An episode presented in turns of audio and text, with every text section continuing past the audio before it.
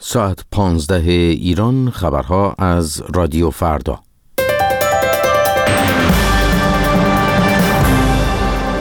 یوکیا آمانو می‌گوید حل موضوع دی در یک بازه زمانی معقول پس از اجرای توافق جامع ممکن است.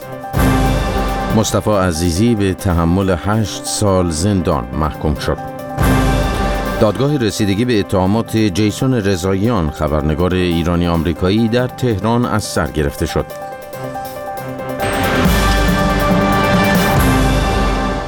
درود شنوندگان ارجمند بکتاش خمسپور هستم مدیر کل آژانس بین المللی انرژی اتمی امروز گفت اطمینان دارد که حل و فصل موضوع مرتبط با ابعاد احتمالا نظامی برنامه هسته ایران یا PMD در یک بازه زمانی معقول پس از اجرای توافق امکان پذیر است.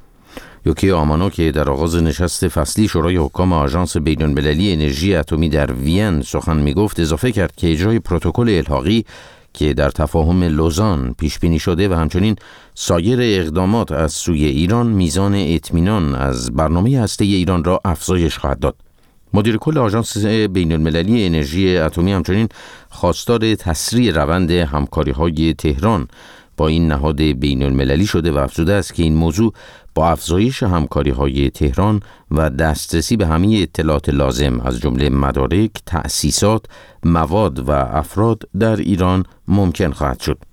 آژانس بین المللی انرژی اتمی سالهاست که درباره ماهیت برنامه هسته ایران خصوصا فعالیت های تهران پیش از سال 2003 میلادی که بیمان می رود ابعاد نظامی داشته تحقیق می کند. همکاری برای حل و فصل موضوع PMD یکی از شرایط اجرای توافق جامع بین ایران و گروه پنج به علاوه یک است که تا دهم تیر ماه فرصت دارند آن را نهایی کنند. مصطفی عزیزی نویسنده و تهیه کننده سابق صدا و سیما امروز به تحمل هشت سال زندان محکوم شد. آرش عزیزی فرزند مصطفی عزیزی به رادیو فردا گفت پدرش به اتهام اجتماع و تبانی علیه امنیت داخلی به تحمل پنج سال زندان و به اتهام اقدام علیه امنیت داخلی به یک سال زندان و به اتهام توهین به رهبر جمهوری اسلامی به دو سال زندان محکوم شده است. فرزند مصطفی عزیزی که ساکن بریتانیا است درباره این حکم افسوده که پدرش با آن اعتراض کرده و خواستار تجدید نظر شده و امیدوار است که در این مدت به قید وسیقه آزاد شود. مصطفی عزیزی دوازده بهمن سال گذشته به فاصله کوتاهی پس از بازگشت از کانادا به ایران جایی که حدود پنج سال در آن اقامت داشت بازداشت شد. به گزارش خبرگزاری میزان آنلاین دومین جلسه رسیدگی به اتهامات جیسون رضاییان خبرنگار ایرانی آمریکایی روزنامه واشنگتن پست امروز آغاز شد. بنابراین گزارش شعبه 15 دادگاه انقلاب تهران مسئول رسیدگی به این پرونده است. جیسون رضاییان 39 ساله که 11 ماه پیش بازداشت شد با اتهاماتی چون جاسوسی به نفع دولت متخاصم و فعالیت تبلیغی علیه نظام روبروست. بر پایه گزارش امروز روزنامه شرق چاپ تهران برخی از وزیران دولت محمود احمدی نژاد رئیس جمهوری پیشین اقدام به تأسیس حزبی به نام یکتا کردند عبدالرضا داوری از افراد نزدیک به رئیس دولت پیشین تأسیس حزب جبهه یاران کارآمدی و تحول ایران اسلامی که به اختصار یکتا خوانده می شود را ابتکاری از طرف وزیران و معاون رئیس جمهور دولت قبل دانسته و گفته است که برای تأسیس این مجموعه به گفته او هیچ نوع استمزاج و نظرخواهی از محمود احمدی نژاد صورت نگرفته است. در همین زمینه رضا جمالی از رادیو فردا گفتگویی دارد با یک تحلیلگر مسائل سیاسی و می‌پرسد که حزب یکتا در امتداد کدام جریان سیاسی قرار دارد. مهدی مهدوی آزاد. از لحاظ تئوریک آقای احمدی نژاد چهار نماد داشته که عدالت اجتماعی یکی مبارزه با فساد یا همون دزدگیر می‌گفتن هوادارانشون یکی ایستادگی در پرونده هسته مقابل جهان غرب و دیگه تفکرات خرافاتی در مورد مهدویت و ادعای اینکه امام زمان ظهور کرده یا مثلا با آقای مشایی احمدی نژاد ارتباط داره. اسم یکتا این هست یاران کارآمدی و تحول ایران اسلامی. می‌بینیم که هیچ نشانی از این چهار نماد آقای احمدی نژاد نداره. بنابراین از لحاظ تئوری اوریک چیز ناشناخته است. از لحاظ سیاسی هم چینش افراد کاملا در هم ریخته است. یعنی از یک طرف آقای لنکرانی رو داریم نزدیک به آیت الله مصباح یزدی از طرف دیگه آقای حاجی بابایی رو داریم نزدیک به جریان آقای لاریجانی آقای کامران دانشجو رو داریم نزدیک به آقای طائب و اطلاعات سپاه پاسداران. این ترکیب سیاسی هم چیز زیادی رو به دست نمیده. مجموع این شرایط به ما نشون میده که گروهی که به نام یکتا اعلام موجودیت کرده از نظر افراد بین جبهه پایداری از سمت راست و سمت چپ جبهه ایثارگران و معتلفه قرار می‌گیره و نهایتا یک جریان و گروه خلق و قارچی و بیشناستم است که در آستانه انتخابات شکل گرفته. چنین احزابی اصولا خط مشی مشخص سیاسی یا گفتمان مشخص سیاسی ندارند. بر مبنای دوری و نزدیکی افراد و روابط شخصیشون و همچنین منابع مالی که دارن جمعی رو تشکیل میدن تا در آستانه انتخابات فعالیتی داشته باشن. آقای مهدوی آزاد با اینکه به طور رسمی نامی از شخص محمود احمدی نژاد به عنوان عضوی از این حزب نیومده جایگاه او در این تشکیلات کجا خواهد بود؟ بخش بزرگی از رسانه های اصلاح طلب در داخل ایران معتقدند که آنچه که به نام گروه های قارچی شناخته میشه در بین هواداران آقای احمدی نژاد یک جدایی تاکتیکی است و اینها در نهایت در آستانه انتخابات ریاست جمهوری 96 به یک نقطه می‌رسند. معتقدند اینها در واقع تاکتیکی است برای فریب افکار عمومی و ناظران. به نظرم مسئله جدی است. آقای احمدی نژاد می‌خواد به قدرت برگرده. جلسات ولنجک سفرهای استانی زیرپوستی جدی که داره اینکه حاضر شد بالاخره از مشایی فاصله بگیره و آقای رحیمی رو از خودش ترد کرد. و همچنین جلساتی که اخیرا در مشهد و شیراز مشهد به عنوان زادگاه جلیلی و شیراز به عنوان پایگاه و زادگاه آقای لنکرانی تشکیل میشه نشون میده که احمدی نژاد جدی است. اما اختلافات هم در تیم آقای احمدی نژاد بسیار جدی است. انحلال مجتمع رسانه‌ای هواداران آقای احمدی نژاد با اون در واقع افتضاح و آبروریزی سیاسی ثابت می‌کنه که اختلافات در تیم آقای احمدی نژاد جدی است. مجموع واکنش ها به گمان من تصویر می‌سازه که ما با یک پدیده هیئتی بدون نظم و همچنان که دولت های آقای احمدی نژاد بود بدون ساختار بدون هدف و فقط صرفا بر مبنای منافع شخصی روبرو هستیم که جایگاه آقای احمدی نژاد بر اساس رویدادها می‌تونه تغییر بکنه. اگر در آستانه انتخاب 96 اصولگرایان چهره دیگری رو نداشته باشند و آقای احمدی نژاد بتونه مجوز حضور در انتخابات رو از آیت الله خامنه ای بگیره تمامی این گروه ها دور آقای احمدی نژاد جمع خواهند شد. اما اگر آیت الله خامنه ای مخالفت بکنه طبیعتا آقای احمدی نژاد رو به سادگی فراموش خواهند کرد. و به نظر شما نگاه دیگر احزاب سیاسی در ایران به ویژه جریان اصولگرایی به حزب یکتا چطور خواهد بود؟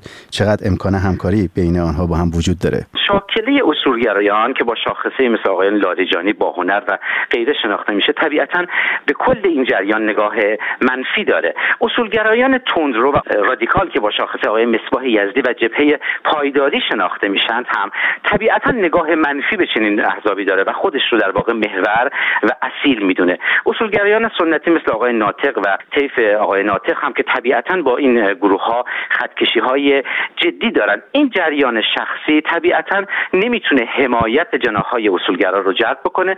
در این حال آنچنان قدرتمند یا جدی نیست که مقاومت جدی اونها رو هم داشته باشه. می‌تونه در حواشی جناح اصولگرا به نقش خودش ادامه بده. مهدی مهدوی آزاد تحلیلگر مسائل سیاسی با رضا جمالی از رادیو فردا گفتگو کرد رادیو فردا همچنین ایستگاهی است برای باستاب نظرهای شما درباره مسائل روز می‌خواستم بگم که چرا اینقدر شما اونور دنیا دارین اصلاح طلب اصولگرا؟ و از هم تفکیک می‌کنین اصلاح اصلاح طلب اصولگرا می‌زنین. همه اینها یه سیاست کلی دارن و همه اینها دارن بر اساس خطوط رهبری حرکت می‌کنن. چه می‌شد که مردم ایران هم یک انتخاباتی مثل ترکیه برگزار می‌کردن؟ بدون نظریه استصوابی و هر کسی واقعا شایستگی داشت رئیس جمهور می‌شد نه اون کسی که افکارش به حرم قدرت نزدیکتر است. هشت سال جنایت و دزدی و قارت فقط به خاطر یک کلمه حرف. هنوز هم حاضر نیستن بگن آقا این بنده خدا اشتباهات زیادی کرد مملکت را عقب برد. چرا باید انتخابات 88 رخ بده در این کشور؟ چرا باید 150 60 نفر کشته بشن ده ها هزار نفر دستگیر بشن به خاطر انتخابات؟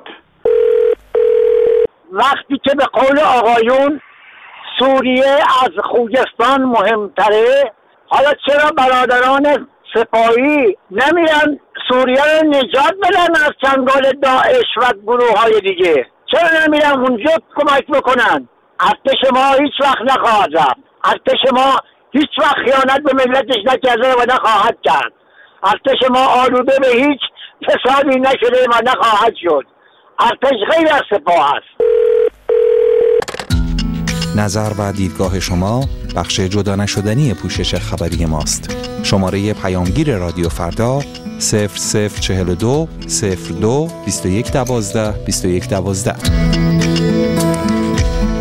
نام های بازرگانی یا به اصطلاح برندها در جهان اقتصاد تاثیر بسیاری بر موقعیت شرکت ها و حتی کشورها دارند. در ایران وضعیت نام های بازرگانی چگونه است؟ احمد علوی اقتصاددان خب اهمیت زیادی داره. نشان بازرگانی مجموعی از نمادهای دیداری یا شنیداریه که ارزش دارایی و حقوق معنوی یک بنگاه یا یک کالا رو نمایندگی می‌کنه و بیان اعتبار و شایستگی اون کالا یا حتی یک مؤسسه و بنگاه در بازار بین‌المللی. نشان بازرگانی برای مصرف کننده به معنی کیفیت بالا ریسک پایین مسئولیت پذیری تولید کننده و فروشنده و تحکیم کننده رابطه بیان مصرف کننده و تولید کننده است. تولید کننده هم می‌تونه در سایه نشان تجاری خودش سرمایه معنوی خودش رو حفظ بکنه و اون از دستبرد کسانی که احتمالا اون رو قرار کپی بکنند دور نگه داره و بازار باثبات و پرسود معینی رو برای خودش ایجاد بکنه. متاسفانه ایران نتونسته برای بسیاری از کالاهای خودش نشان بازرگانی خاصی رو ثبت بکنه. آقای علوی چه عواملی باعث میشه که یک نشان بازرگانی مقبولیت پیدا کنه؟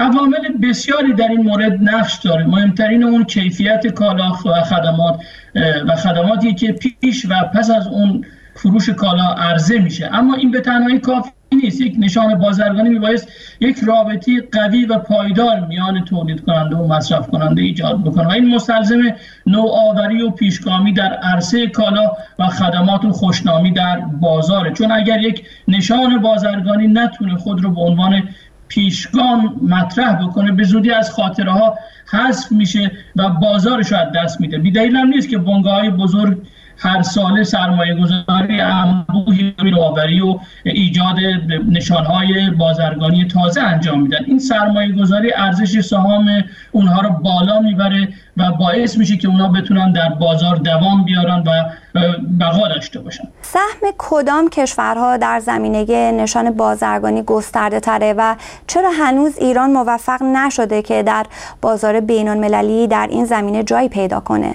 شرکت های امریکایی مانند اپل و گوگل و حتی آی در شرایط فعلی پیشتاز و دارای بالاترین ارزش نشان بازرگانی هستند اخیرا بنگاه های برخی از کشورهای آسیایی مثل سامسونگ هم تونستن خودشون رو در بازار نشون بدن و نشان بازرگانی خودشون رو تثبیت بکنن. اقتصاد ایران از اون رو که برونگراس و نمی‌تونه خودش رو در بازارهای بین نشون بده و بیشتر معطوف به بازارهای داخلی و مصرف نتونسته هنوز نشان بازرگانی رو تولید بکنه. همین دلیل هم است که به هر حال از نظر ردبندی نشانه های بازرگانی ایران جایگاه بین مناسبی نداره ایران به دلیل اینکه در عرصه فناوری سرمایه گذاری زیادی نکرده در عرصه ثبت نشان تجاری سرمایه گذاری انبوهی نکرده به هر حال جایگاه مناسبی هم در این مورد نداره احمد علوی کارشناس مسائل اقتصادی با سمیرا غرایی از رادیو فردا گفتگو می کرد. چکیده خبرها را پانزده, پانزده و سی دقیقه ایران میشنوید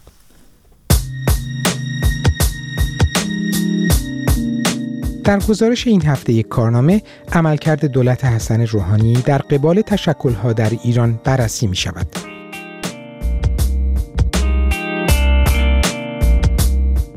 برنامه کارنامه روزهای دوشنبه و سهشنبه هر هفته از رادیو فردا پخش می شود. دوشنبه ها 8 شب و 11 شب به وقت تهران و سه شنبه ها 10 صبح و یک بعد از ظهر به وقت تهران. با من بهروز کارونی در برنامه کارنامه همراه باشید.